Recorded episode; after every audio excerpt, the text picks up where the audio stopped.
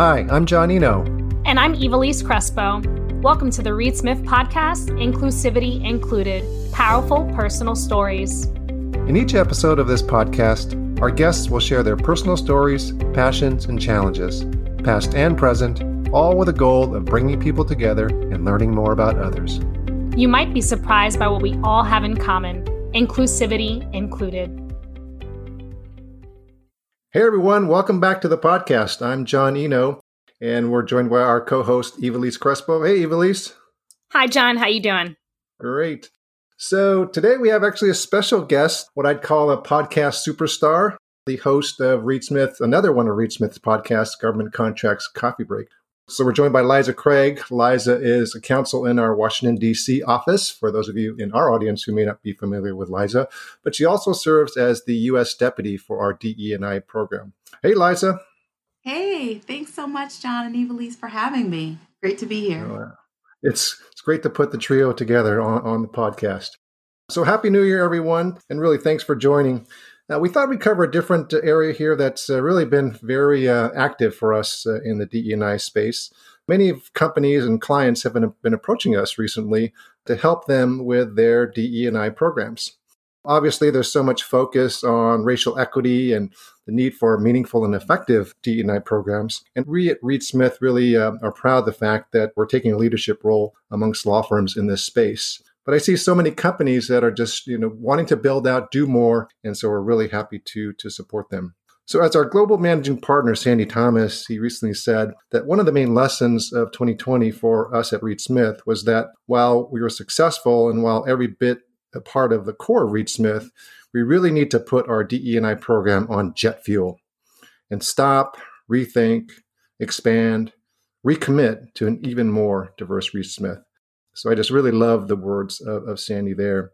So our clients see what we're doing and they're reaching out with us to partner with them as they recommit to DE&I.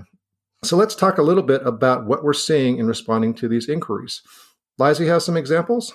Yeah, thanks so much, John. You're you're absolutely right. You know, already 2021 is is off with a bang, and um, you know the last last few months of last year, and certainly well into this year, we've really been called on quite often to assist clients with their own DE&I programs. And in some cases, we really have just, you know, started with the, the very fundamental basics.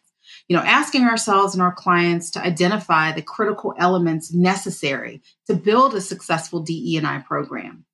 So let's talk a little bit about what's come to the surface as, as we have engaged in this exercise. So really a, a couple of foundational concepts.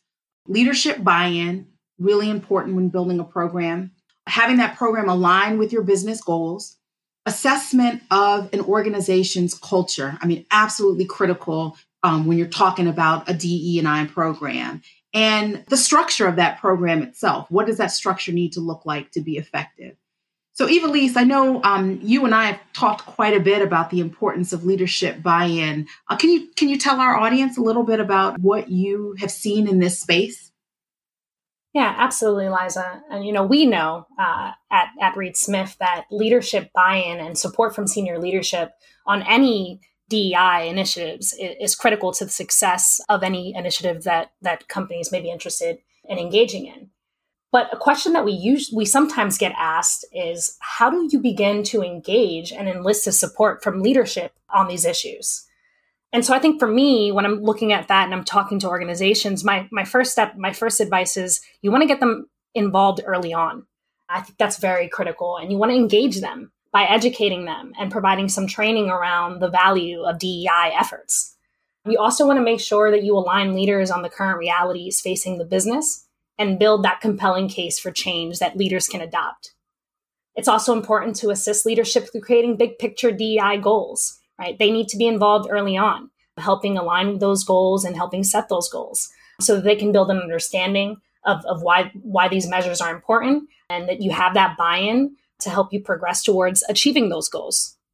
Absolutely, because I agree 100%. And when our clients have approached us uh, to talk about their DNI programs, all three of us, when we've been approached, we typically have the same initial questions for the clients because the clients might come to us and say, We want you to help us do some training or something like that, or want to help us advise on our DEI programs. And we always start with, you know, the questions we're talking about right now. So before we talk about that, let's talk about the buy-in of leadership. Do you have buy-in from your senior leadership? Similarly, we typically ask them, okay, so how is DE&I aligned with your company's business goals? The most successful D&I programs are ones that align with the company's business. And we're right now going through our D&I strategic planning process with all of our ERGs, which we call business inclusion groups. And we've asked them in terms of their strategic plans to make sure that they align with the key drivers of our overall firm strategic plan. So making sure that the efforts you're making on, on behalf of your D&I program are in sync with and aligned with and support the company's business goals really are critical to making sure that you're going to have a successful D&I program.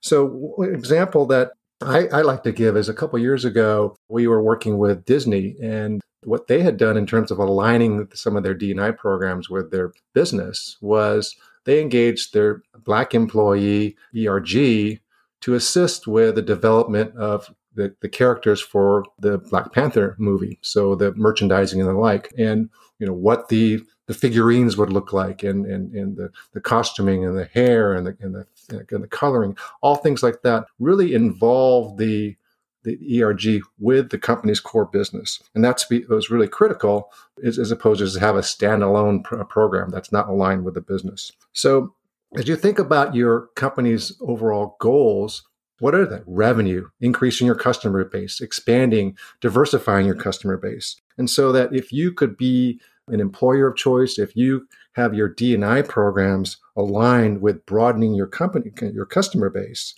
this really can propel your D&I program to, as opposed to a nice to have, it's good that we have that. It's now critical and core to the company's business. So very true, John. Just really great points. And I, I love the story about, you know, getting the employees involved in, in something that would be so important to the company, like the branding of the, the characters. In addition to, you know, aligning it with the business goals, another area that uh, we often focus on with our clients is really looking at the organization's culture and really assessing it before you get into building that DE&I program. You know, every organization is different, and understanding the culture of an organization really is critical to building and implementing a successful DE&I program. And when clients come to us and they ask, okay, we get it, we know it's important, but how do we assess our organization's culture? What do you recommend? We've got a couple points that we tend to to go over with them that we find are really great ways to start in this area. First of all, you know, looking at the onboarding process for new employees, um, a great way to test the barometer of your organization's culture is to really see how new employees are introduced to the company. What kind of training are they given? What types of insights are new employees um, provided about what type of place it is where they're coming to work? I mean, it's a great way to, to take the temperature of a culture, of a company, to really see what its culture is about. Another way that you can um, assess your organization's culture is really to gauge the openness, responsiveness, and the flexibility of leadership. You know, is your leadership agile? Is your leadership willing to change? Is your leadership self reflective? I mean, all of these questions that um, you know you sort of ask of your leadership posed to your leadership and the resulting answers will really give you an idea of the culture because of course as you know a lot of the culture is driven from the top. So, so looking at your leadership is a really great way to assess the organization's culture. Also evaluating your corporate incentive programs or the absence of those incentive programs can be another way to look at culture. You can that way you can sort of determine and ascertain what behavior, what employee conduct, you know, what are what are the things that are being valued by your company and and how is your company rewarding what it sees as employee conduct that is valuable and beneficial. So that that's another way to look at culture. And finally, you know, just generally observing team interactions to really determine how well employees work together. Are your employees generally collaborative? Are taskings and are projects approached from a team perspective, or do you have a culture that is more individualistic where people tend to work in smaller silos? Now, of course, sometimes uh, that's what the business drives towards, but but certainly taking a look at way the ways that your employees interact with one another and the way that they approach the work that they're doing on behalf of the company is a really great way to assess culture in preparation for building out your DE and I program. Yeah, Liza, I can't uh, stress enough the importance of culture. Typically, when we um, are engaged by companies and clients to assist on their D&I programs, you know that's always a fundamental question. What is your culture? And I think the famous saying by Peter Drucker is that culture eats strategy for breakfast or maybe for lunch. Um, like but uh, you know, it's so important to have the right culture. And if you're in, in designing your your program, if you don't, you know, address culture first, it's just it can be like you know banging your head on the wall. And it's really important to make sure that you're you're addressing culture. I was just on with a colleague, I guess you say a counterpart at another company, uh, not a law firm, and she uh, has expanded her title from chief diversity officer to I think her title is now director of cultural relations or something like that. And I really was inspired by that because one of the things that I had been thinking in the back of my mind is that, that the role of the diversity officer is really culture. So maybe instead you should work in the, the title chief culture officer or something along those lines because that's really the organizational culture is what we're ultimately trying to change. Yeah, absolutely. So you have buy-in, right? So say if a company, you now have leadership buy-in, you've assessed your company culture, you've conducted this inclusivity assessment, you've met with leadership, core members, and you have an idea of where some of the areas that you want to focus on. How do you then take that, all of that information and structure your DEI program? What does that look like? There are many different ways to structure a DEI program, and the ideal structure may depend on your leadership, as we said earlier, culture, and goals. But beyond that, there are some basic elements that should be considered to create a successful DEI program. You want to look at recruiting and retention efforts. Now, you've looked at the demographics of your organization at this point, you've conducted an assessment, you have an idea where some of those barriers are. So it's critical that you look at the barriers specifically around recruitment and retention that may be impacting the demographics at your company. And so you want to remove the barriers that that prevent you from creating a diverse company. So, making sure that you're uh, assessing how you're doing recruitment, where you're recruiting from. Uh, if you're using recruitment firms, what do those recruitment firms look like? You want to make sure you're looking at your hiring committees and making sure those hiring committees are diverse. Uh, you also want to put your attention to developing your diverse staff members, right? So, looking at how are staff members succeeding there? Is is there a likelihood that you're seeing folks leaving? You also want to assess that. And if you're seeing any trends in terms of specific demographics that are leaving more frequently than others you want to make sure you're addressing those issues to make sure that you are doing everything that you can to aid in the diversity of the folks in your organization Another area that I think is really important, and we talked a lot about this, is culture, right? You want to make sure that you are creating a culture in which diverse folks and everyone really can come and thrive. And you start developing that culture, right, by being really intentional about the training that you're providing to the folks in your organization and also the programming that you're putting on. You want to make sure that the training reinforces the importance of inclusion in your company culture. And you also want to make sure that training empowers everyone on staff to identify and respond to discriminatory behavior. So you want to teach people how to be upstanders. And then you also want to make sure when you're looking at programming that you're putting sufficient funding to help develop programming that's supporting your DEI efforts. Who will coordinate and execute this programming? Maybe consider creating a position where this is someone's job full time. And then lastly, I think you want to make sure that you have opportunities to regularly assess the success of your program. It's great to do the assessment in the beginning, but it's also really imperative to set benchmarks so that you can continuously assess how you're doing. Absolutely, Evelisa, and especially as you think about, you know, like you say, that the, the, structure of, of, who's supporting your DNI efforts. I uh, often talk to our counterparts at other organizations and we compare notes in terms of how your DNI program is, is structured or, or organizationally and how it you know fits in the, the org chart of the organization.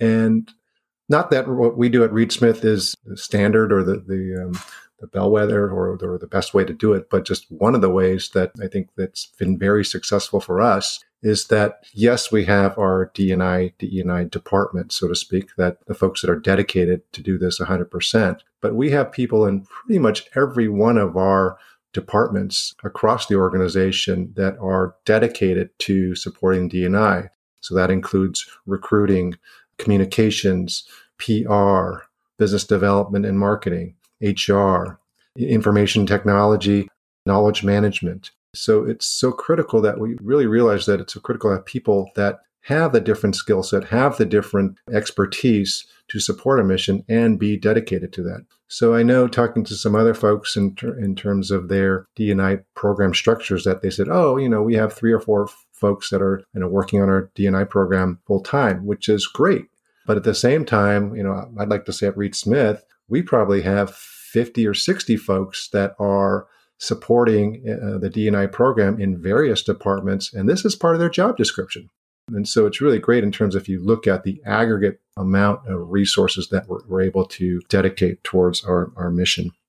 Yeah, absolutely, John. And I guess one thing that I do want to add that I think I see a lot of mis- a lot of organizations make this mistake is that they let the ownership of making these changes and creating this culture falls on folks that are not necessarily in leadership but are people who are invested in the success of these initiatives right? So the minorities the the diverse folks on your teams. And we want to make sure that that, that that's not the case right? A successful program really needs leadership buy-in it needs to be spearheaded by folks in leadership folks that are serving as allies. I think that's critical but it is a mistake i think that i see occur quite often so I want to shift gears a little bit and, and, look kind of at the best practices and what some of the really vanguards in, in, in the industry or in, in, the corporate world are doing with respect to their DE&I programs. I neglected to mention earlier, we were talking about aligning with company goals, is that when we have our ERGs developing their strategic plans, that they would they would align with the company's business goals. And I just thought I'd throw it out there in terms of what our strategic drivers are going forward.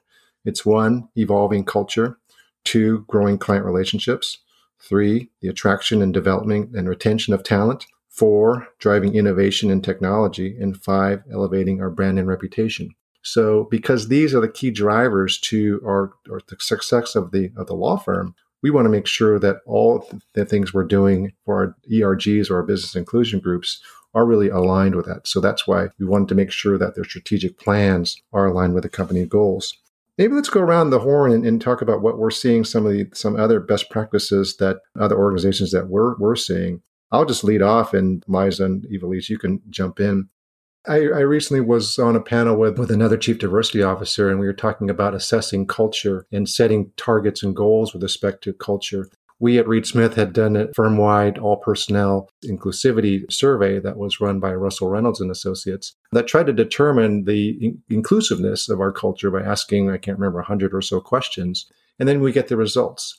But the organization that I was talking to, the chief diversity officer I was talking to, is that she is, is, is taking those surveys, those internal surveys, which many companies will do, but then tried to boil down to three or four or five key KPIs, key indicators that they really wanted to focus on. And so seeing how year over year or a period over period, how was that needle being moved? So, for example, it was do you have a sense of belonging and engagement with, with this company? And you know, broken down by the different demographics, and then saying in a year, in two years, we want to move the needle on this specific KPI. And how are we going to do that? And I thought that was really great because not only are you taking the data and assessing your, your company organization, but you're setting hard goals in terms of where you want to see that, that move forward. So, Liza and, Ivelisse, I know you're seeing a lot as well. If you want to throw out some of the best practices or uh, other innovative things that you're seeing. So, I think one of the most exciting things or trends that I'm seeing in terms of DEI are the companies that tying their executive compensation to DEI metrics, right? I, I, think that that shows that companies are, you know, taking this seriously, and and I can't think of a better signal to the entire organization that this is a priority, right? Than making it something that is tied to compensation for some of the folks in leadership to make sure that you know they are invested in meeting these metrics and in driving these initiatives.